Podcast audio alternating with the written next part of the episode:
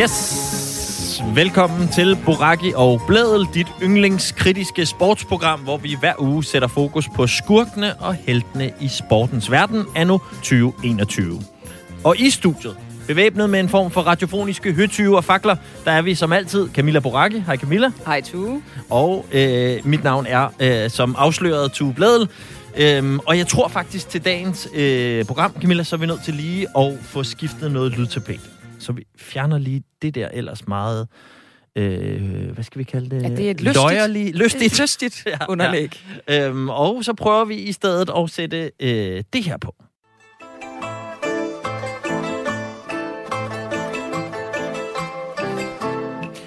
Ja, for i dag, der har vi nemlig et helt særligt program til jer, fordi vi har dedikeret hele dagens program til nogle skurke, som er fløjet lad mig sige, en, en lille smule under radaren, fordi alles øjne har været stift rettet imod øh, fodbold herrelandsholdet og VM i Katar og alt, hvad der foregår derover.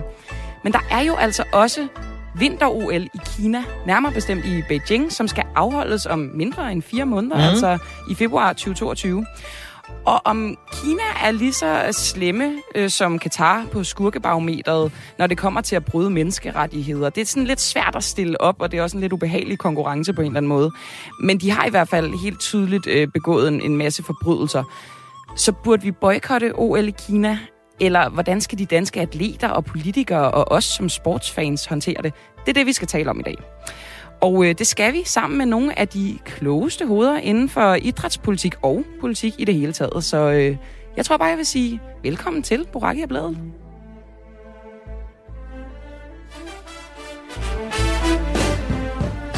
Således. Dejligt remix der, Tue. Ja, en blanding af lidt af hvert. Jeg tænker lige, at jeg skal introducere de her kloge hoveder, som vi har siddende i studiet i dag. Vi kan starte over ved Hans Natorp, som er formand i Danmarks Idrætsforbund, DIF. Sagde jeg det rigtigt, Hans? Du sagde det fuldstændig rigtigt. Godt gået. Det er jeg glad for. Det er en god start. Flankeret er, er der også Stani, Stanis Elsborg, senioranalyst hos Play the Game, som er et initiativ under Idrættens Analyseinstitut, som arbejder for at højne etik, demokrati og transparent transparens i sportens verden. Er det rigtigt forstået, Stanis? Det er det. Det er lige så mundrent som Danmarks Idrætsforbund, så det er godt. Du kan det er godt godt. høre det selv, ikke? Jo, jo, jo. Der skal lige arbejdes lidt på det der. Og så øh, skulle vi gerne med på en linje have Carsten Hønge. Har vi det? I den grad. Politisk beskæftigelses- og udenrigsordfører i SF, for bare at nævne nogle af dine ordførerskaber. Ja, tak. Velkommen til. Tak. Så har vi fået etableret øh, hele øh, holdet, som øh, vil bruge den næste times tid på at prøve at øh, gøre os selv og gerne jer, der lytter med, lidt klogere på, hvordan vi skal forholde os til det her øh, vinter-OL i øh, Beijing, som bliver sparket i gang øh, helt bestemt den øh, 4. februar, så vidt jeg øh, forstår. Og jeg kunne godt tænke mig at prøve, at, øh, at vi lige startede med at, at tale lidt om, hvad er det egentlig, vi har med at gøre, når vi snakker Kina og brud på menneskerettigheder? Fordi det er jo et eller andet sted, der den ender. Det er der, vi skal vurdere, hvor slemt står det til øh, i forhold til at kunne tage det over og have det fint med at dyrke noget øh, vintersport og, og sidde og hæppe på det i fjernsynet. Øhm, og øh, Camilla, jeg ved, du har talt med en, der øh, har rimelig godt styr på de sager. Ja, det var Mette Thunø, som er lektor og Ph.D. i Kina-studier ved Aarhus Universitet. Og øh, jeg spurgte hende simpelthen, hvor, hvor gralt det står til med de her brud på menneskerettighederne i Kina. Det spurgte jeg hende om tidligere i dag. Lad os lige høre, hvad hun sagde. Okay, det så fjerner vi lige vores Kina-underlæg, og så får vi hende på her. Ja, altså det vi har set er faktisk en forværing af situationen her de seneste øh, 4-5 år. Og situationen den er den, at øh, altså de kines, det kinesiske styre, altså Kinas kommunistiske parti, har rettet virkelig hårde angreb på menneskerettighedsforkæmpere og mennesker, som opfattes som dissidenter, altså politiske modstandere og kritikere af partiet, heriblandt øh, journalister og også almindelige borgere. Og så har der været øh, systematisk undertrykkelse af etniske minoriteter. Uigurerne som er et etnisk mindretal, der bor øh, i Xinjiang-provinsen, de er blevet efter sigende, for vi kan jo ikke komme derud og tjekke det selv, men de er blevet udsat for etniske overgreb i forhold til at være blevet indsat i arbejdslejre. Øh, Kineserne kalder dem selv for uddannelseslejre. Og noget, det kunne tyde på, at det, de her øh, ophold nu er ved at ophøre. Men øh, der er i hvert fald færre rapporter, der kommer ud. Øh, det skulle være sådan, at de er blevet indsat i lejrene for at blive omskolet. Men det har også været lejre, hvor man har hørt øh, for dem, der har været indsat, at de er blevet øh, indoktrineret. Altså rent intellektuelt sådan indoktrineret så er der rapporter omkring udrejseforbud. Altså uigurerne får ikke lov til at få pas, så de kan rejse ud af Kina. Øh, og så oplever uigurerne også, når vi hører på dem, som dog øh, forlader øh, provinsen, øh, at øh, religiøse og deres, der, altså deres religiøse og etniske kultur undertrykkes. Øh, for eksempel så er der kommet nye regler omkring deres klæde, klædedragter, og det må ikke afspejle af uigurernes islamiske kulturbaggrund. Ja, øh, en større omgang her, og øh, det der jo også er lidt i øjenfaldene, synes jeg, det er, at når vi snakker brud på menneskerettigheder i Kina, så taler vi nu udelukkende om uigurerne, og det er faktisk ikke, fordi der ikke også er andre brud at finde, men det er, fordi de er så grælde, at det ligesom overstråler øh, alt andet. Øh, og jeg tænkte også bare lige for lige at få det skåret ud i pap, fordi det er trods alt det, det handler om. Øhm, og brud på menneskerettigheder kan godt lyde som noget, der foregår på et kontor, øh, hvor nogen gør noget ved et stykke papir, de ikke må, eller et eller andet. Men det er det jo altså ikke. Øhm, der er jo bekræftet, at de bliver sendt i de her genopdragelseslejre, som kineserne kalder det, hvor de bliver tvunget til at frelægge deres religion, deres sprog og kultur, der er beviser og vidnesbyrd om tortur, seksuelle overgreb, og at kvinder bliver tvangssteriliseret i de her lejre. Og hvis vi skal blive lidt mere ubehagelige detaljeret, så er det altså tæsk, elektrisk stød, isolation, nægtelse af mad, vand, søvn, udsættelse for ekstrem kulde og brug af torturredskaber, som den her tigerstol, som er sådan en, som jeg har forstået hvor de bliver spændt fast og skal sidde i dagvis og sådan noget. Det er jo øh, ubehagelige tanker og, og, og realiteten i de her lejre, ikke? Og, og der kunne jeg godt tænke mig, uden, og det er virkelig ikke for at prøve at gå følelsesporno på den, men jeg synes, det er vigtigt at få etableret, inden vi begynder at snakke, hvad er øh, alle jer, der sidder i studiet og er med på linjer, hvad er jeres rolle i det her?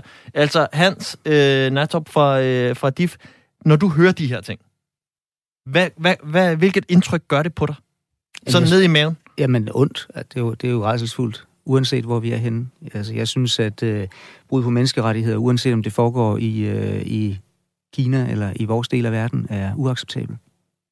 Carsten Hønge, øh, du øh, har din daglige gang inde på Christiansborg, hvor I selvfølgelig også skal tage stilling til alverdens ting og sager.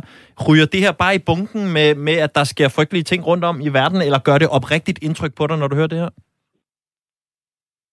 Jeg har selv rejst uh, privat i flere omgange i, i Kina og i, uh, i en række andre diktaturlande, og det gør et dybt indtryk. Uh, der er ikke noget, der overrasker mig, når det kommer til Kina. Øh, listen af, forbrydelser, som øh, Kina begår over for sin egen befolkning, den er jo, den er jo alle lang.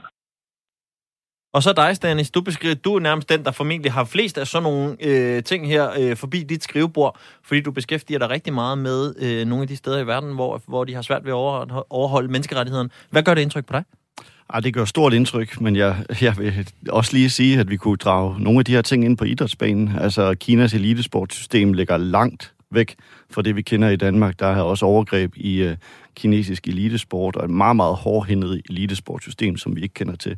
Men jeg vil sige, det er jo ikke en ny øh, beretning. Altså i 2008 havde de øh, sommer-OL, og der var det nogle af de samme historier, ikke om uigurerne, men altså jo også ytringsfriheden, er indskrænket pressefrihed og så videre, og meget hård behandling af lokalbefolkningen i forhold til, at man skulle bygge nye byggerier i forbindelse med vinter-OL, eller øh, OL i 2008. Så det er ikke nyt, øh, men øh, det er jo uheldigt at høre, at det er blevet forværret, fordi et af idrættens påstande i 2008 var jo netop, at hvis vi lagde et OL i Kina, så kunne det være med til at forbedre menneskerettighedssituationen. Lige om lidt, så får I alle sammen øh, et godt stykke tid til at svare på, hvad I godt kunne tænke jer at gøre ved det her. Men først tænker jeg, at vi lige kunne tage en lille lynrunde, hvor I får lov til at svare på hinandens vegne. Så hvis vi starter hos dig, Hans.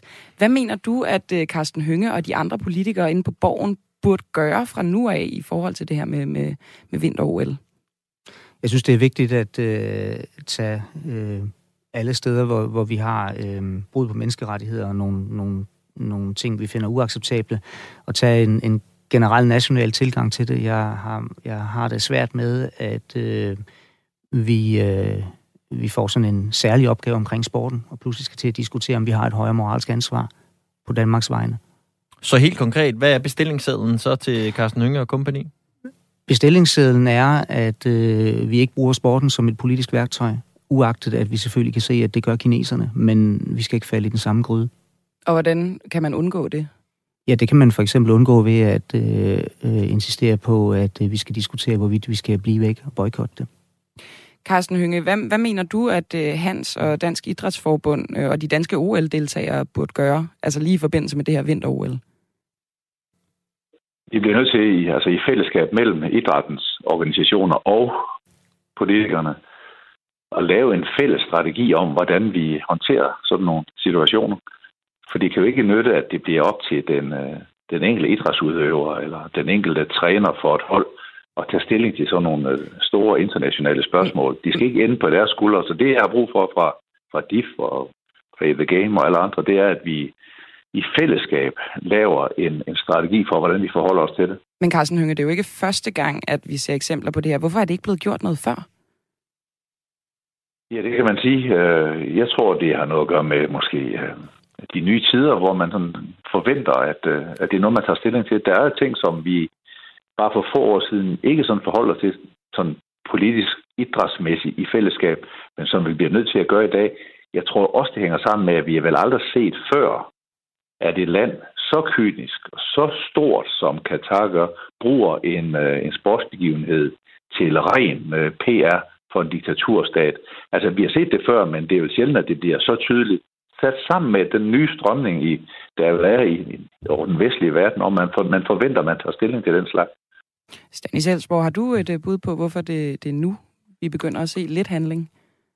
Mm, jeg har flere bud. Jeg tror, at det øh, meget hænger jo sammen med, at vi lever i en tid, hvor fans engagerer sig langt højere. Det er meget stor fortjeneste til fans skyld, at vi diskuterer de her spørgsmål. Det er dem, der har rejst spørgsmålet for alvor i Danmark, og det har skabt en meget større øh, bevågenhed fra mediernes side også, og det har betydet, at det her refleksive menneske, som vi ellers førhen sagde, når man tog på stadion, jamen, så glemte man alt muligt andet, så handlede det bare om fodbolden.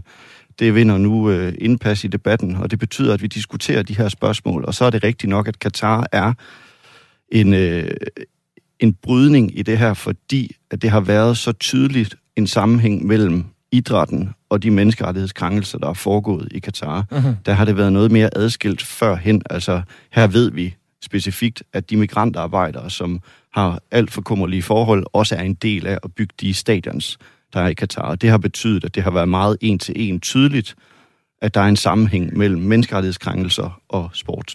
Og Stanis, må jeg så ikke spørge dig i forhold til, øh, nu kan du så få lov til at svare på øh, os øh, sportsfans vegne måske, fordi nu taler du netop om, at vi rent faktisk har øh, allerede haft stor betydning.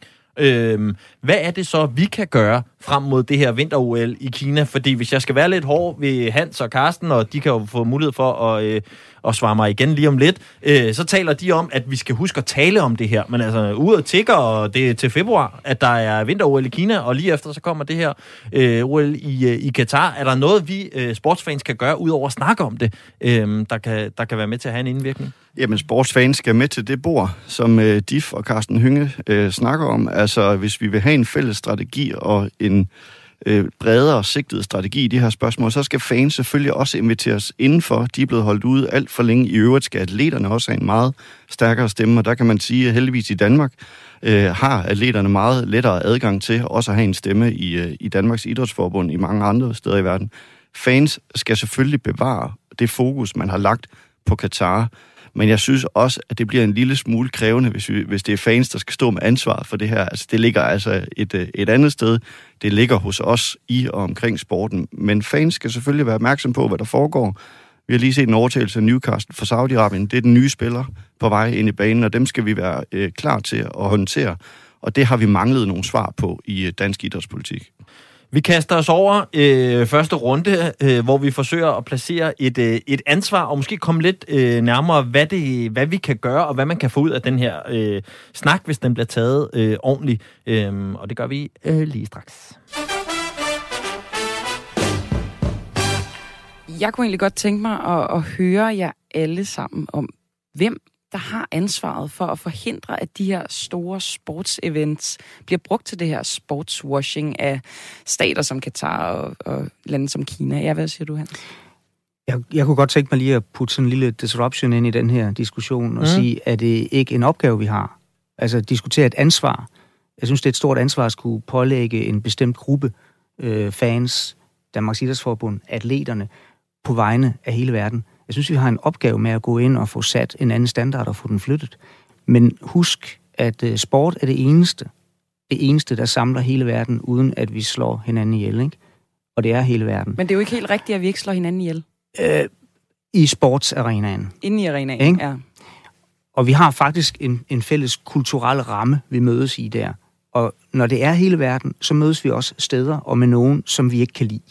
Og, og, og hvis vi vil holde fast i, at vi har det mødested, så bliver vi nødt til at trække den her snak om, hvad vi så gør ved øh, øh, placeringen af store events, øh, steder, hvor de overtræder menneskerettighederne og sådan noget, væk fra den arena. Det er ikke atleternes ansvar. Det er mit ansvar, der hvor jeg sidder i min organisation, at påtage mig en opgave med at påvirke det. Men jeg kan ikke påtage mig ansvaret for at lave det om på hele verdens Men jeg skal lige være med her i forhold Så til din... det bliver sådan lidt... Ja, men er du ude i at sige, at det er den gode, helt gamle øh, Adam og Eva, havde nær sagt, altså sport og politik skal ikke blande, så derfor så det, i det hele taget at, at sidde og prøve at blande det her er forkert? Er det det, du siger? Nej, nej. Sport, og politi- sport er jo politik. Det kan vi jo se i Kina. Ja. Altså, øh, kineserne inviterer Putin, på trods af, at øh, Rusland jo i den grad er, er, er, er i den sorte bog i forhold til, hvad de, hvad de må i sportsverdenen lige nu, ikke?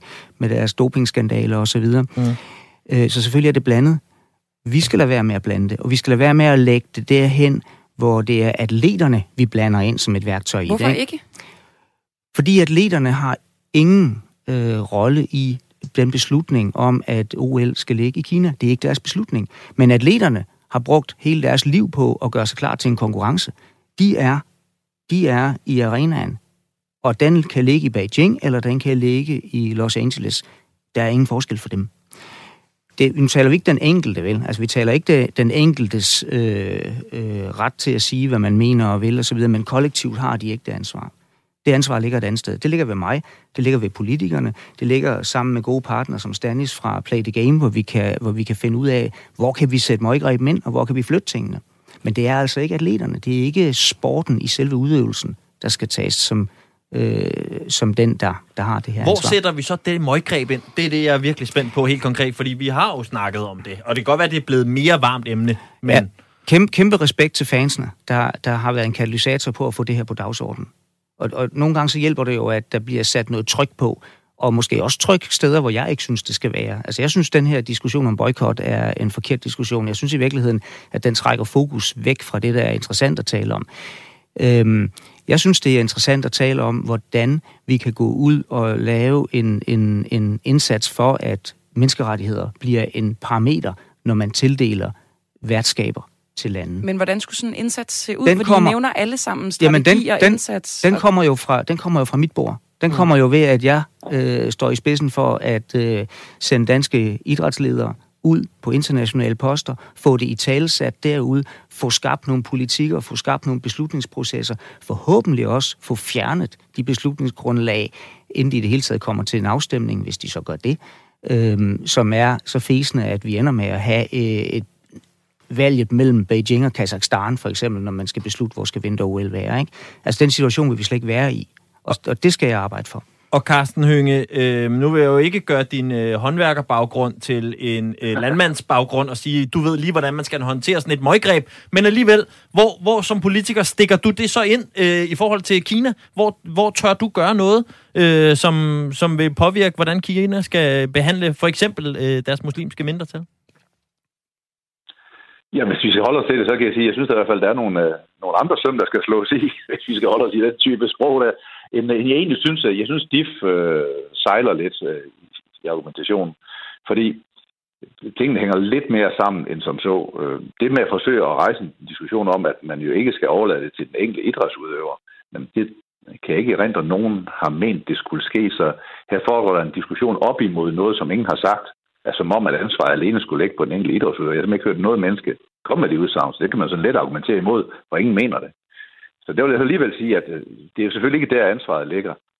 Men jeg vil så sige, at det er alligevel meget forfriskende, når den enkelte idrætsudøver tager noget ansvar på sig. Også, jeg skal vende tilbage til, der, der, der hvor hovedansvaret ligger andre steder. Men jeg synes, at det var fantastisk at opleve landsholdet knæle i respekt for Black Lives Matter.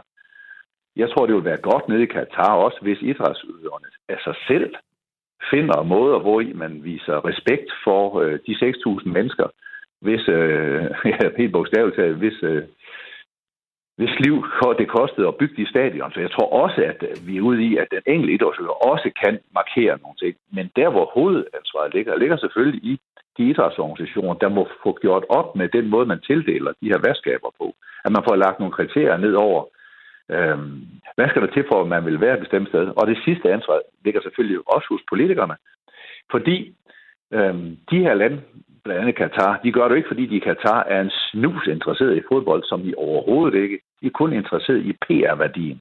Og det er derfor, de investerer pengene, det er for at få PR-værdien. Så hvis vi politisk, også sammen med idrætsorganisationer, også sammen med den enkelte idrætsudøver, kan være med til at gøre det så dyrt at afvikle det, at man ikke får den PR-værdi, så er vi nået et stykke. Carsten, du hopper Men nemt vi... over på Katar, men vi skulle jo prøve at tale Kina i dag, øhm, og de er jo måske en noget større spillere, og også lidt svære for jeres politikere at turde lægge et pres på. Er du klar til at lægge noget som helst form for pres på Kina på den måde, de øh, behandler deres muslimske mindretal, i forhold til at sige, øh, så kan vi måske ikke komme og være med til jeres vinter Jamen, jeg, jeg synes gengæld også, at, at måske du hurtigt hopper over til et for imod et, øh, altså et boykot. Og Nej, synes, bare jeg, et eller andet tryk. Et eller andet pres på Kina. Jo, jamen det, det er et eller andet uh, tryk og pres. Det mener jeg faktisk, vi, uh, vi politisk både skal gøre og også gør. Det, Hvordan går det så med det? Går, ja, det går da at faktisk af helvede til, fordi i, i, Kina er så stor og så stærk en magt, at de er ligeglade med et lille land som Danmark. Og derfor er svaret på det, at her bliver vi nødt til at, at samle os i, i EU, så det ikke skal lykkes Kina at spille landene ud mod hinanden, og at EU-landene i fællesskab her også kan kan bruge det, det instrument i FN, for i FN, se, det er straks noget, der betyder meget for Kina. Kina er ekstremt optaget af deres position i FN og sætter mange kræfter ind på at forvalte deres folk til forskellige positioner. Og derfor ser jeg en, en, altså en strategi, der går ikke kun i forhold til, til, til sportsbegivenheder, men i det hele taget, at vi sammen med andre lande kan lægge et pres på Kina. Men, men, men, men, men pointen her i forhold til, hvorfor jeg giver over til Katar, er jo også, at øh, koblingen er så, er så tæt og så indlysende i, i, altså i, i Katar øh, i forhold til, til Kina, som jo har en, en årtier lang, øh, ufattelig kedelig tradition med, med at undertrykke sin egen befolkning. Men hvor der er en konkret sammenhæng mellem stadions og vejbyggerien i Katar, er den ikke helt den sammenhæng mellem undertrykkelsen af uigurerne og i det taget generel undertrykkelse af, af befolkningen i Kina, og så sportsbegivenheder Øh, Stanis Elsborg. Jeg vil gerne lige spørge dig, fordi jeg hører både øh, Carsten Hynge og Hans Natrop sige det her med, at det kræver, at vi har mere magt sådan, i de internationale forbund. Og der kan jeg bare altså, se for mig de her store nye øh, spillere øh, på de forskellige internationale sådan, øh, sportsscener. Altså, kan et land som Danmark have noget som helst magt? Er det overhovedet muligt, at vi får nogle højtstående positioner og nogle altså, højtråbende stemmer i, i, i, når der ligesom skal fordele sportsbegivenheder ud til lande? Øh, det, øh, der er to spørgsmål det. Det ene det er, om øh, Danmark kan have betydningsfulde poster. Det kan vi, og det har vi faktisk. Altså, og øh, hvis man skal rose Danmarks Idrætsforbund for noget, så har de faktisk haft en ret vellykket strategi for at placere danske idrætsledere på internationale topposter. Der er ikke noget quick fix i, i den her verden. Det er ikke sådan, at fordi at nu har vi øh, fået nogen på nogle betydningsfulde poster, at så i morgen, så er hele den her forfærdelige idrætspolitiske verden øh, reddet. Der er rigtig mange problemer at tage fat i. Jeg vil også sige, at når vi sidder og diskuterer det her, diskuterer vi jo, øh, mig og Hans Natsop jo ud fra en forståelse af, at vi godt ved, at Danmark Idrætsforbund er kommet med en ny internationale idrætspolitik i juni måned, som bryder med meget af det, som Danmarks Idrætsforbunds foregående idrætspolitikere har stået for. Altså det er faktisk en ret proaktiv og progressiv øh, strategi, de har lagt frem, som vi i Play the Game har rost rigtig meget.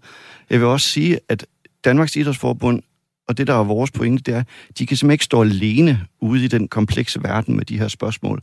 Og derfor er vores ønske blot, og det hører jeg også Hans Natop sige, at vi prøver at samle os måske om nogle ting, og prøver i fælles front at lave nogle mere strategiske sigtelinjer for det her.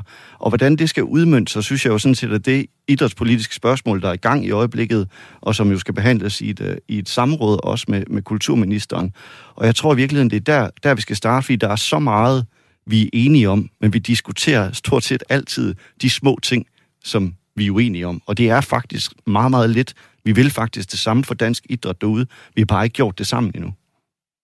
Så kunne jeg godt tænke mig at høre dig, Carsten Hynge, i forhold til, når vi hører nu øh, her i studiet, øh, både Stanis og Hans tale om, at øh, de er i gang med at prøve at finde et eller andet form for fælles fodslag, øh, finde nogle værktøjer, der gør, at man kan øh, undgå i hvert fald at støtte op om at lægge øh, de her store sportsbegivenheder i de her øh, lande. Så vil jeg så spørge dig, kommer de ikke til at stå meget alene? For eksempel, hvis de nu øh, vælger at sige, vi vil ikke være med til at lægge OL i Kina, når vi så ved, hvor meget øh, bacon og øh, andre ting og sager, der ryger frem og tilbage mellem Danmark og Kina, øh, øh, aftaler, der også bliver velsignet politisk. Jamen, jeg, jeg er i den grad øh, øh glad for, for Stanis øh, sidste kommentar omkring, at øh, det er noget, vi har snakket om hver for sig igennem lang tid. Og jeg tror, det, der er brug for nu, det er, at vi får snakket om det i fællesskab, altså idrætsorganisationerne og så øh, Christiansborg, om hvordan kan vi hvordan kan vi understøtte hinanden i en øh, ny, moderne øh, idrætspolitisk strategi, som gør, at man tager ået fra den enkelte idrætsudøver, der ikke skal følge det sit ansvar, den enkelte landstræner, der ikke skal følge det, det, det vedkommendes ansvar, til at vi har en dialog om, hvordan kan vi hvordan kan vi ligesom nå frem til nogle, til nogle fælles synspunkter, så, som, som gør, at, øh, at det her det markerer Danmark. Men du har ret i, at hvis det fører til, at øh, organisationer skulle boykotte øh, Kina, så er det jo ikke noget, vi politisk kan blande os i, for det er jo private organisationer, DIF og alle de andre idrætsorganisationer er jo private. Men du har fuldstændig ret i, i øvrigt, at den sammenhæng mellem øh, idrætsorganisationer og så det officielle Danmark, det vil man ikke fatte meget af i Kina, så de vil opfatte det som, at Danmark boykotter, og derfor vil det give os nogle problemer. Det er du nu ret i. Men det er jo ikke det, der står for døren, det med, at idrætsorganisationer står for at boykotte OL. Men du har ret i din pointe, at selvom vi så i Danmark skulle forklare, jamen hør nu, det er jo ikke os, der har besluttet det. Det er UEFA, det er FIFA, det, det nu kan være, eller den internationale olympiske, eller Danmarks afdeling af den internationale komiteen.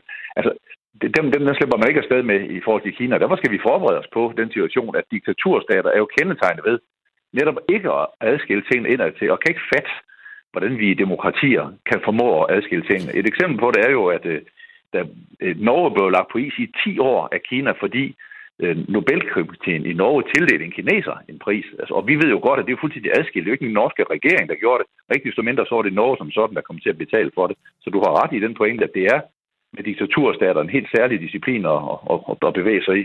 Men Carsten Hønge, jeg bare sådan helt nysgerrigt kunne jeg godt tænke mig at vide, hvorfor vil I som politikere egentlig gerne arbejde for, at der ikke skal foregå sportsbegivenheder i diktaturstater, men I vil stadig gerne handle med dem? Nej, det her det handler også om, om nogle andre ting. Ikke? Altså, det, det handler om, at vi øh, har nogle folk, som, øh, som er i den der sportsverden, hvor vi er jo glade for, at man mødes. Vi, det, det er jo egentlig også på sin egen måde jo et fantastisk fredskabende, at folk mødes på tværs af lande, man mødes på tværs af kulturer, at man simpelthen kan se, at vi kan lave ting sammen, selvom vi har meget forskellige baggrund. Så vi vil gerne understøtte, at man har den form for, ja, det er nærmest sådan en fysisk diplomati, kan man sige, sådan virkelig, ja, bogstaveligt talt hands-on diplomati, at man mødes på tværs af landene. Og det ville jo være en frygtelig verden, hvis vi, hvis vi fuldstændig adskiller os fra hinanden og slet ikke mødes. Og det er jo ikke det, vi ønsker. Altså, det vi ønsker, det er kort sagt at sige, de diktaturstater, der kynisk beregner at, at få et PR-stånd ud af det, der skal vi gøre prisen så dyr som muligt for den.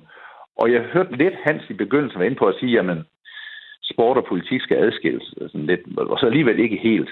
Altså, jeg har jo haft minister i samrådet to gange nu, og der er jo sket en, en stor udvikling. Du nævnte også hvorfor vi ikke snakket om det noget før. Jamen alene inden for de sidste knap et års tid har, har den, den danske regering flyttet sig fra det første samråd, jeg havde for en tre kvart år siden, eller et års tid siden, der havde jeg jo en kulturminister, der sagde, at sport og politik må ikke blandes overhovedet. Det var nærmest bare et mantra, der blev gentaget gang på gang på, øh, på det samråd, til vi i dag jo i Jyllandsposten kan læse den, den nye kulturminister sige, at sådan hænger det jo ikke sammen. Og udenrigsministeren på et andet samråd også sagde, at sport og politik hænger jo sammen for de diktaturstater, som vi har lagt sportsbegivenhederne hos. Altså for Katar eller for Kina, der er sport og politik jo to sider af den samme mønt. Og så kan vi jo ikke påstå, at vi kun vil kigge på den ene side af mønten, hvis de andre kigger på begge sider. Og derfor så synes jeg, at øh, selvom at jeg øh, kan mærke, at øh, der er flere af jer, der allerede vrider lidt ved, at øh, vi skal øh, tage stilling til det, så tvinger jeg alligevel, øh, at vi skal tage stilling til øh, sætningen at boykotte eller ikke at boykotte. Ja, og så for lige at lægge et form for fundament for den snak, så øh, spurgte jeg også Mette Thunø, som altså er lektor og Ph.D. i Kina-studier på Aarhus Universitet, hvordan Kina ville reagere på det her eventuelle boykot af øh, vinter-OL fra Danmarks side. Jeg tror jeg for det første ikke, at det kommer til at ske, øh, men øh, jeg kunne forestille mig, at øh, Kina de vil synes, at det er øh, en uretfærdigt, i forhold til, øh, hvordan de opfatter menneskerettighederne.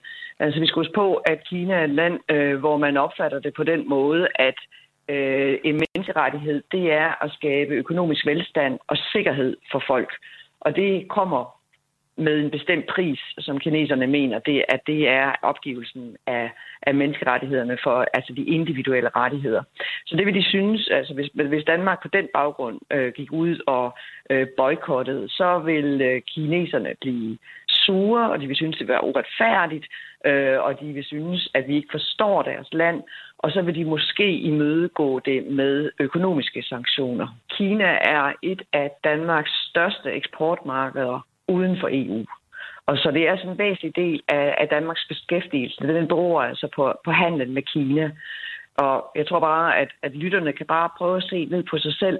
Prøve at se på det tøj, vi har på, sko, elektronik.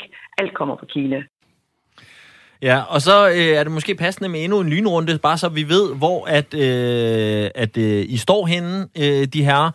Stanis, øh, at boykotte øh, OL i øh, Beijing, skal, er det en god idé? Ja eller nej? Nej. Hans Natorp, er det en god idé? Nej, det er ikke nogen god idé. Carsten Hønge, er det en god idé?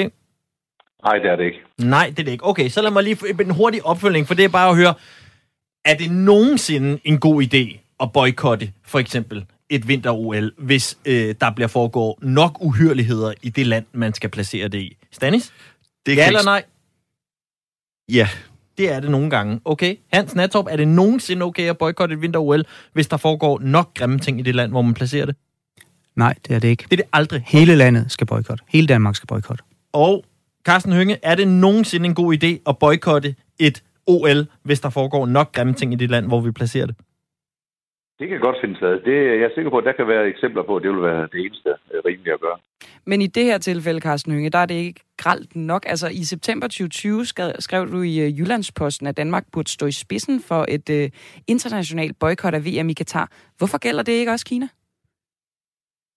Øh, nej, jeg har ikke skrevet, at vi går ind for et boykot. Øh, vi mener ikke, at der skal boykottes i Katar. Altså, så længe at øh, fagbevægelsen og Amnesty International øh, mener, at vi skal, at vi skal gennemføre øh, den slags ting, og man kan opnå fremskridt på anden vis, så mener jeg ikke, vi skal gøre det. Jeg mener ikke, det vil hænge sammen med Kina. Øh, det vil være et... Øh, vi vil ikke opnå nogen ting ved det. Jeg tror, vi skal prøve at sætte det op, og har vi en chance for at, for at vinde noget? Altså, kan, kan et pres på, på et land op til en sportsbegivenhed føre til fremskridt for menneskerettigheder eller for øh, lønarbejderrettigheder? Og det kunne vi jo for øh, passende sætte videre til Stanis Elsborg. Har det nogensinde virket med sådan et boykot? Øhm, der er forskellige former for boykot, vil jeg godt sige. Der er de boykot, hvor nationer boykotter et andet land og en sportsbegivenhed, men der er jo også det boykot, der hedder en idrætsorganisation, som for eksempel den internationale olympiske komité, boykotter øh, for eksempel Sydafrika under apartheidstyret, øh, hvor Danmarks Idrætsforbund i øvrigt øh, fortsat med et meget, meget symbolsk idrætssamarbejde øh, samarbejde med Sydafrika i faktisk 13 år. Men øh, lad nu det ligge, det er også før hans, øh, hans NATO-tid. Men ja, må, jeg godt, må jeg godt sige, når, når jeg siger, at selvfølgelig kan et boykot komme på tale, det er jo et meget nuanceret spørgsmål. Det er jo det, altså, i en forhandlingssituation er det jo det dummeste at tage det bedste, øh, den værste konsekvens helt ud af ligningen. Det skal selvfølgelig være i baglommen som noget, man kan trække frem, hvis der bare er ingenting, der lykkes. Men jeg må også sige, et boykot, hvis det skal virke, skal det altså op på et højere plan, end det bare er Danmark og Danmarks Idrætsforbund, der vælger at boykotte vinter i Kina. Det vil kineserne være ret så ligeglade med. Dem, der ikke vil være ligeglade, det vil for eksempel være den internationale olympiske komité, og der tror jeg, at øh, så vil Hans Natstorp meget hurtigt blive inviteret ned i de fine gemakker i, øh, i øh, IOC's øh, fine, øh, fine værelser og øh, få en meget, meget fin reprimande eller en decideret konsekvens for at have brudt på det, som sporten og det IOC står for. Men vi skal jo føre de her spørgsmål op i EU. Det var blandt andet noget af det, man kunne arbejde på i en strategi. Altså nu har vi for eksempel set kulturministeren meget aktivt gå ind omkring påklædning i, øh, i i beachvolley sammen med andre øh, ministre i EU-regi og, øh, og melde sig ind i den debat. Altså derfor skal vi jo også på EU-regi have politikere meget mere aktive omkring Katar, Kina og sportsbegivenheder. Men boykot i sig selv har jo ikke virket. Altså, der var boykot i 36 Abraham Kurland, som jo i øvrigt er nomineret til øh, en af de aller, aller største atleter igennem de sidste 125 år. Danmarks Idrætsforbund kors på lørdag, er det ikke rigtigt? Det er korrekt, ja. ja. Øh, valgte jo ikke at tage til OL i Berlin. Hvad resulterede det i? Ja, hele verden kom alligevel. Danmark udviklede et tæt idrætssamkvem med, øh, med nazisterne op igennem 30'erne og under, og under krigen. Under, under den øh, kolde krig boykottede øh, de to supermagter henholdsvis hinanden ved OL i 80 og 84, i Moskva i 80, Los Angeles i 84. Hvad betød det? Ingenting. Det var også en anden verden. Man, ble, man kan ikke drage de her historiske paralleller hver eneste gang. Det er en ny verden, vi lever i, og den skal vi forholde os til. Derfor kan en, en strategi heller ikke være mejslet ned i granit. Altså, vi bliver nødt til at diskutere det øh, hver gang, at når Kina i 2000 og er det 14, de får tildelt øh, det her OL, så skal der jo i gang sættes en proces for, hvordan vi forholder os til det. Og der har vi været for langsomme i Danmark. Altså, og når jeg siger vi, peger pilen jo allermest på Danmarks Idrætsforbund i de spørgsmål. Det skriver de også i deres strategi. De har ikke været proaktive nok fordi, over for de autoritære kræfter, der er trængt ind i verden. Og nu er vi bare ved point of no return. Hvis ikke vi gør noget i samlet flok nu, så bliver vi simpelthen øh, trynet af Katar, Kina, Saudi-Arabien, Rusland, som sidder på magten i international idrætspolitik. Og når du siger samlet flok, Stanis, altså øh, Hans Natop, dine samarbejdspartnere fra de andre nationale idrætsforbund, er, har de været mere proaktive end jer? Er de villige til, at I ligesom sammenslutter jer nu og går op imod de her store stater? Altså, det er, det er et mindretal. Hvis du kigger hen over hele, hele verden, og du kan bare se tværs gennem Europa, Camilla, så er, vi, så er vi jo splittet i forhold til det her. Du, halvdelen af Europa eller mere synes, at Russer er nogle fine fyre i forhold til, hvordan de har håndteret deres doping øh, skandaler og så videre, ikke? Øhm, og, og hvis vi lige skal lige vende Katar, det er også kun en, et, et meget lille mindretal af, af nationer, der synes, at det er et problem med Katar. Så, så vi har ikke mange forbundsfælder der. Det er jo ikke det samme, som vi skal tage kampen. Men jeg synes, det her med boykot, øh, hvis vi diskuterer idrættens rolle i forhold til at, at, at tage skridt til en boykot, så påtager jeg jo mig selv rollen som den, der fører Danmarks udenrigspolitik, hvis jeg går ind og siger, nu boykotter vi Kina. Det er ikke min opgave. Jeg tror faktisk ikke, at resten af, af Danmark eller regeringen eller Jeppe Kofod inde på Asiatisk Plads synes, det er nogen særlig fed idé, at Danmarks Idrætsforbund går ind og fører udenrigspolitik over for Kina, som det vil være hvis vi bliver væk fra lejene i Beijing. Og hvad, Så den store baggrund? fælles indsats her, ja. den, den kan også ses i en national ramme, hvor vi i fællesskab bliver enige om, hvad vi skal. Og hvis vi nogensinde skal diskutere boykot, og det er sådan set også det, jeg hører Carsten sige og, og, og Stanis, så er det en som, så er det som nation, altså så er det en handelsmæssig, kulturel, diplomatisk boykot, hele paletten, så er idrætten selvfølgelig med der. Men idrætten er ikke den, der alene går ind og siger, nu boykotter vi, og dermed de facto tager et ansvar for at føre dansk udenrigspolitik. Det er ikke vores opgave. Den eneste grund til, og derfor mit svar lige for lidt siden, at det var et nej til, at øh, jeg nogensinde kan forestille mig, at vi tager skridt til boykot. Det eneste tidspunkt, vi kan blive væk, det er, hvis det er en sikkerhedsmæssig risiko for vores atleter. Så siger vi, så kommer vi ikke. Og det kunne jeg godt tænke mig lige at prøve at udfordre, det der med at sige, I kan umuligt vælge at boykotte hans, fordi at så øh, bliver I lige pludselig øh, til Danmarks Udenrigsministerium. Det, altså, det er vel noget, du har besluttet, at det hænger sådan sammen. Det står vel ikke skrevet nogen steder, at fordi et idrætsforbund, som vel alt andet end lige er politisk øh, uafhængigt, at de beslutter sig for, her foregår bare noget, som vi ikke kan være med til i forhold til vores etiske standarder, så det gør jeg vel ikke øh, lige pludselig puff til Danmarks Udenrigsministerium. Tue, hvis du kan få udenrigsministeren til at sige, at det ikke har nogen udenrigspolitisk konsekvens... Det siger Danmarks... ikke, det Nej, nej, men, men det er jo min vurdering af det så. Det er Danmarks Idrætsforbunds vurdering, at hvis vi overskrider den grænse ved at sige, nu går vi ud og laver sådan en markering, som det vil være, at Danmark bliver væk fra vinter så er det set udefra det samme som dansk udenrigspolitik. Det, det er sådan, jeg ser det. Og hvis, hvis der er nogen, der kan forsikre mig, at det ikke er tilfældet, så har vi selvfølgelig en anden diskussion, men det har jeg ikke mødt endnu. Det kan vi jo øh, passende spørge Carsten Hynge om, som jeg tror, Carsten Hynge, er, er du på vej videre? Nej, men nu er jeg med på en linje, så kan jeg godt blive herinde til et par minutter i. Det er fordi, jeg har et møde herinde på Christiansborg, der starter kl. 11. Så okay. jeg, hvis jeg skulle have været i studiet, skulle jeg være gået noget før. Ikke? Men vil, vil uh, I i uh, Udenrigspolitisk Råd, vil I uh, se med okay briller på, hvis Dansk Idrætsforbund, de, eller Danmarks Idrætsforbund, valgte at, uh, at boykotte? Vil det være okay med jer inde på borgen? Jamen, det var det lidt det samme svar, som vi var inde på før, og jeg, jeg forstår fuldstændig det dilemma, som, som Hans uh, sætter op. Altså fordi som jeg sagde for et øjeblik siden... Altså, Men vil han have tilladelse til det, Carsten Hønge, ja eller nej? Jamen, det skal han ikke have, jamen, det skal han ikke have, for det er en privat organisation. Vi kan jo ikke blande os i, hvad private organisationer gør. Øh, de kan jo gøre, de kan lave sportsbegivenheder, hvorhen de har lyst. Det kan vi jo ikke politisk gå ind og sige, det må I ikke. Men, men, men, men det er rigtigt parallellen, som jeg lavede tidligere i forhold til, da Norges Nobelpriskomité tildelte en kineser en, prisen. Altså, så fik det store konsekvenser for Norge som, som, som samfund og som land. Den kobling, den kobling, den er der jo, fordi at i diktaturstat som Kina, der adskiller man ikke sådan med, der kan man ikke forestille sig, at man er sådan i private demokratiske organisationer, der tager beslutninger på tværs af en regering, så tror man, at det er regeringen, der har taget det. Så derfor er det korrekt, som han siger, at det vil få øh, store konsekvenser. Men altså, er det ikke det, der er fidusen i hele vores øh, diskussion her, også i dag, og i den øh, dialog, der skal være også på samrådet i morgen, og, og som skal være fremover, at vi i fællesskab finder frem til nogle positioner, hvor vi ved, at vi har hinanden, og som ikke hverken alene er at gøre DIF til et, et underkontor på i, i Udenrigsministeriet, eller gøre den enkelte idrætsudøver til det. Det er jo ikke det, der er pointen, men det er jo også er derfor, man kan jo sige, Hans, hvordan har du det med de her fodboldspillere, der knælede i respekt for Black Lives Matter? De var vel egentlig også sådan en form for repræsentanter for, for dansk udenrigspolitik, eller hvad skal man sige, bare moralske holdninger. Og, og det er jo fint nok, de gjorde. Jeg synes, det var fantastisk, de gjorde det. Lad os lige, Carsten, lad lige Hans give mulighed for at svare på den. Ja. Ja, Carsten, jeg synes, det var fint. Jeg vil så lige give den lille vinkel på det, at de knælede i, øh, i protest mod racisme, øh, ikke Black Lives Matter, og jeg synes faktisk, der er en, der er en relativt stor forskel der. Øh, men det er fint, og, og det understreger også i øh, den enkelte atlets og det enkelte holds ret til at ytre sig, og, og det forventes også af dem, øh, apropos vores snak om fansene og så videre. Ikke? Øh, det er en udvikling, som er helt fin. Men havde det været i dit forbund, så havde du frarådet dem det, fordi så siger du, så begynder de pludselig at blive øh, Danmarks Udenrigsministerium. Nej, nej, nej, nej, det er jo mit forbund. Altså, DBU er jo en del af Danmarks Idrætsforbund. Det er fint. Men hvorfor, hvorfor du, du har, når du hvor til, det? Når, det, du er, når du er til OL, når du er til OL, har du jo også som atlet øh, alle øh, eller mange forskellige muligheder, hvor du kan gå ind og, og give din mening til kende. Har man virkelig det, Stanis Salsgaard?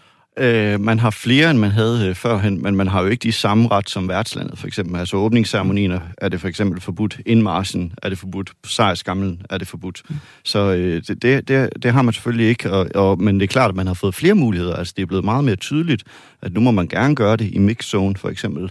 Man må også gerne gøre det på sine sociale medier.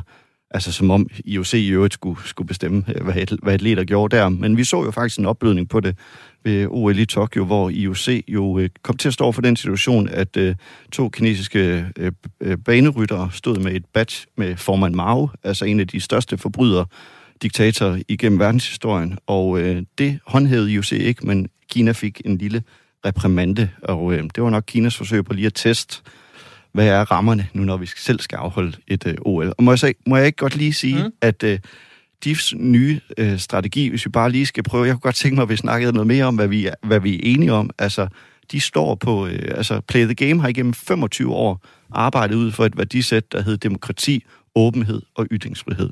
Det er tre kerneværdier, vi synes, der skal arbejdes for i international idræt. DIFs nye strategi hedder demokrati, åbenhed og ansvarlighed.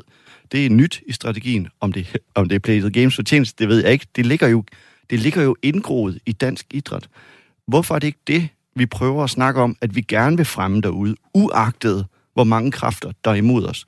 Så vil jeg gerne, og Play the Game vil gerne stå på mål for, at de værdier, de er centrale for os, og de burde være centrale for Danmark i det internationale arbejde. Men Ved du hvad, det, det giver vi programmet sidste 10 minutter til.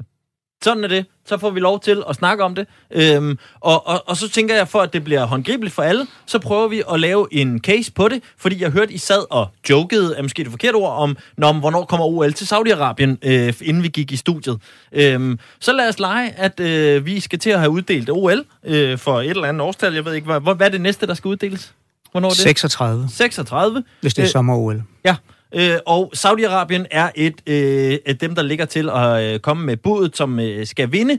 Øh, hvad er det så i den her nye politik, som øh, I er ved at, eller allerede har udarbejdet? Hvad gør den så? må jeg godt sige, bare nu vil du gerne have case konkret. Altså, nu, nu er det jo sådan, at øh, den måde, øh, OL bliver tildelt på, er jo faktisk gået et skridt tilbage i den internationale olympiske komité. Nu sidder der det, der hedder en Future Host Commission, som beslutter, hvem der skal have de her værtskaber. Det minder lidt om den form, øh, man havde tilbage i 2010, da Qatar fik VM. Det er altså en meget lille gruppe, der beslutter det. De er ude og vurdere de forskellige bud, og jeg tror, der sidder syv eller otte i den her øh, Future Host Commission. Så der har vi ikke nogen direkte påvirkning, men vi kan jo godt have en indirekte Ja, påvirkning. fordi hvad er det så for nogle værktøjer, der er i den nye idrætspolitik øh, i, øh, i DIF, som vi kan angribe med, når øh, de her otte mennesker beslutter sig for at øh, lægge OL i Saudi-Arabien i 2036? Ja, vi skal jo blandt andet arbejde på meget, meget hårdt og strategisk nu på, at der kommer en meget større åbenhed i den internationale olympiske komité. Hvad er det for nogle kriterier, et værtsland øh, bliver øh, vurderet ud fra? Nu fik Brisbane 2032, men vi aner ikke, på hvilket grundlag de fik det. Altså, og det kommer vi heller ikke til at vide i 36, hvis ikke vi arbejder på det. Og der skal jo være de samme kriterier, som vi prøver at pådute FIFA, altså menneskerettigheder skal tages alvorligt. Og der kunne være en lang række øh, eksempler der, men Og det han- ved vi ikke. Nej, Hans, hvor, hvor, hvad er din fornemmelse af det her i forhold til de her, den nye øh, idrætspolitik, I har, og som skal være mere proaktiv, og øh, du siger også, øh, anerkender også, at I har været for langsomme tidligere hen. Øh, hvad er det så i den nye værktøjskasse, der, som, som I har af ting, der konkret kan bruges over for for eksempel at stoppe, at øh, OL bliver øh, tildelt et land som, Saudi-Arabien, hvis man vil stoppe det. Det ved jeg ikke, om, om du synes, at det er et godt sted at holde OL. Nej, jeg synes ikke, Saudi-Arabien vil være det fedeste sted. Det, det kan vi hurtigt blive enige om. Hvad, hvad er det så, I, I har øh, i den ny idrætspolitik, som kan bruges? Vi har, vi har gjort det klart, øh, hvad det er, vi, vi arbejder efter med vores internationale idrætsledere. Indtil nu, som Stanis også nævnte tidligere, så har vi været rigtig gode til at få positioneret os, men ikke nødvendigvis fået aftalt, hvad er det så, vi går efter. Det har været mere en, en, en personlig eller længere øh, i, i, en- i de enkelte forbunds øh, strategier, man har sagt, at vi vil arbejde for det ene eller det andet. Ikke? Nu, nu har vi sat en national i Danmarks Idrætsforbund platform op på, at vi arbejder for, at vi øh, gør noget ved de her integritetsudfordringer, der er, altså transparens i, i organisationerne, det som Stanis lige var inde på. Vi går ind og arbejder for bæredygtighed på events, sådan så når man har haft et stort event, så af- efterlader det et mere positivt aftryk. Og vi går ind og arbejder for at eksportere det, vi er rigtig gode til i Danmark, en verden i bevægelse. Det skal vi have sat nogle konkrete værktøjer på. Og nu har vi så inviteret Play the Game, politikere, øh, alle de interesseorganisationer, som har noget at byde på i den sammenhæng her, til en snak øh, omkring, hvordan gør vi det konkret? Hvad er jeres vinkel på det? Hvor, hvad, er det for nogle, hvad er det for en værktøj, vi skal hive op af kassen? Hvad for en hammer skal vi bruge på det her? Ikke? Så, så det, det er jeg faktisk lidt spændt på at, at, at få de vinkler på, for jeg har det jo fra min egen andedam, men jeg vil gerne se det udefra. Og den snak, den kommer lige nu. Det, jamen, jeg sidder, det, det, det er jo rigtig rart at høre. Det er også det, vi har hørt for, for DIF igennem et, et par måneder nu, og jeg synes, det er der, der vi skal starte. Det er der at kunne mødes om den dialog, og den snak til at starte med, den har været ikke eksisterende, og det er der mange forskellige årsager til. Dem kan vi ikke nå. Øh, jeg kan godt se øh, klokken derovre. Og så vil jeg sige, altså en aktør, vi glemmer, som det, som vi mener, dansk idræt er særligt. Altså dansk idræt har nogle særlige kvaliteter. Vi har for eksempel en høj grad af demokrati i vores idrætsforeninger. Vi har en høj grad af idrætsdeltagelse, som er noget af det, når vi rejser rundt i Play the Game i, i Europa og i Europarådet, og der, hvor vi, vi ellers er med, det er noget, der bliver efterspurgt fra regeringer derude. Hvordan i alverden er vi så dygtige til at få så aktiv en befolkning? Og der er altså noget, som vi kan bringe ud i verden. Og der mangler vi simpelthen en central spiller i en international idrætsstrategi, som er DGI, altså dem, der står for langt størstedelen af foreningsidrætten i Danmark. Og derfor er det jo bare det her med, hvis vi kunne samles de aktører, der er, og det er, derfor er jeg så glad for at høre, at det er også det, DIF arbejder på. Det er også det, vi ser kulturministeren øh, udtale i dag i, i Jyllandsposten, at måske skulle, der, skulle vi sætte os ned og prøve at snakke lidt sammen om det her. Vi har arbejdet alt for meget hver for sig og øh, på, nogle, på nogle forskellige områder, i stedet for at arbejde, af noget af det, vi er meget, meget enige om. Hvornår er det så, det sker? Hvornår tror I, at øh, nogle af de her ting, som forhåbentlig den her idrætspolitik skal sætte i verden, og I snakker også om, at I godt ved, at Danmark kan ikke gøre noget alene, så I, I er også i gang med arbejdet om at prøve at få det ud til et større europæisk fællesskab osv. Hvornår, Hans, tror du realistisk set, og det er jo ikke fordi det ansvar ligger på dig overhovedet, at vi når dertil, men hvornår tror du realistisk set, vi er et sted, hvor så noget som at tildele OL til Saudi-Arabien, øh, at det øh, ikke længere kan lade sig gøre? Hvor langt ude i fremtiden skal vi, tror du? Det kan jeg ikke svare dig på, Tue. Men arbejdet, det er i gang, og verden flytter sig. Så når vi synes, nu har vi et land, der virker, så har verden flyttet sig igen, og så kører vi videre. Så jeg tror, det er en kontinuert proces, det her. Og, og, og det med, at øh, vi har været for længe om at, at, at komme i hak i Danmarks Idrætsforbund, øh, som, som det bliver sagt rundt om bordet her, øh, ja, måske, altså så får vi sat et, et, en struktur op nu, og en måde at tænke på, som gør, at vi arbejder hurtigere. Men, men det stopper aldrig. Det stopper aldrig. Og øh, ja, Carsten Hønge, hvornår tror du? Ja, det er da godt nok svært at vurdere, men jeg vil sige, at der er tre ting, som vi skal have på banen. Det ene, vi skal have transparens i, hvordan sker den her tildeling til de enkelte lande. Punkt to, vi skal have nogle værdier, som gør, at de ikke bliver placeret i diktaturstater som Katar eller Saudi-Arabien. Og punkt tre, når det så alligevel sker, at det ender de steder, så skal vi gøre i fællesskab så meget som muligt for at kaste grus i det PR-maskineri, som det enkelte land opfører i forbindelse med en sportsbegivenhed, sådan at det ikke rigtig kan betale sig for dem at have sportsbegivenheder, som de kun gør øh, for reklamens skyld. Men hvis vi gør prisen så høj ved at fortælle om skyggesiderne ved et diktatur i forhold til menneskerettigheder og demokrati, så tror jeg på, at de tre ting til sammen kan give os lidt håb om, at der kommer til at blive en forandring. Men det første ting, der skal være til stede, i hvert fald i Danmark, det er, at vi er tre parter, vi får snakket sammen om at lave nogle ting i fællesskab, en strategi, en forståelse, sådan at vi ikke hver gang sådan famler efter løsningerne. Jeg synes jo, det lyder ret positivt i virkeligheden, at alle ligesom øh, bestræber sig mod det samme øh, mål, og altså, hvor meget grus, der lige bliver kastet ind i øh, maskineriet her, når det gælder OL i øh, Beijing her til, til vinter. Det ved jeg så ikke lige. Øh, vi kan selvfølgelig råbe så meget op, som vi overhovedet nu formår. Men, øh, men ellers er der måske ikke så meget at gøre lige i det her tilfælde. Den er der ikke nogen, der vil gribe. Fint. Godt så. Nej, men jo, men altså, det, det vil jeg nu ikke sige, fordi øh, der foregår præcis og endnu mere i den her tid en ekstrem hård værdikamp i, i forhold til Kina. Og det gælder i forhold til deres militære oprustning, i forhold til deres øh, kvælning og undertrykkelse af demokratiet i, i, altså i Hongkong. Og nu her og senest også, at de får fjernet også den her, den her skulptur, som den danske kunstner har stillet op for en universitet i, i, i Hongkong. Så hver eneste dag byder egentlig på nye ting i forhold til Kina, deres evige provokationer og krænkelser over for Taiwan. Så derfor tror jeg, at hvis vi bruger OL i Kina til også at fortælle om de sider ved det, jamen så er det nogle ting, der kommer til at indgå i Kinas regnskab over, om de her ting, de kan betale sig. Og, vi og Carsten Hønge, har bliver jeg altså simpelthen nødt til at stoppe dig, fordi vi er løbet tør for tid. Det er helt i orden. Tusind tak, fordi du vil være med her på en uh, linje, Carsten Hønge, som... Uh, ja, du har jo et hav af ordførerskaber, politisk ordfører og beskæftigelsesordfører og udenrigsordfører for SF. Tak skal du have. Og derudover også tak til vores øh, gæster i øh, studiet. Hans øh, Natorp, formand i Dansk Idrætsforbund. Danmarks. Danmarks Idrætsforbund. Ja, det, vi, vi, det er en kæphest for Hans. Ja, men, ja. det er jo også helt okay, at vi siger folks titler rigtigt, kan man sige. Det er vel ikke et, et urimeligt krav. Vi, øh, vi betaler i en eller anden bødekasse, som sikkert er rimelig stor i forhold til lige netop den fejltagelse. Men ikke desto mindre, tusind tak, fordi du vil komme, Hans. Tak for invitationen. Øh, også tak til dig, øh, Stanis øh, Elsborg, som jo er hos øh, Play the Game. Tak for det.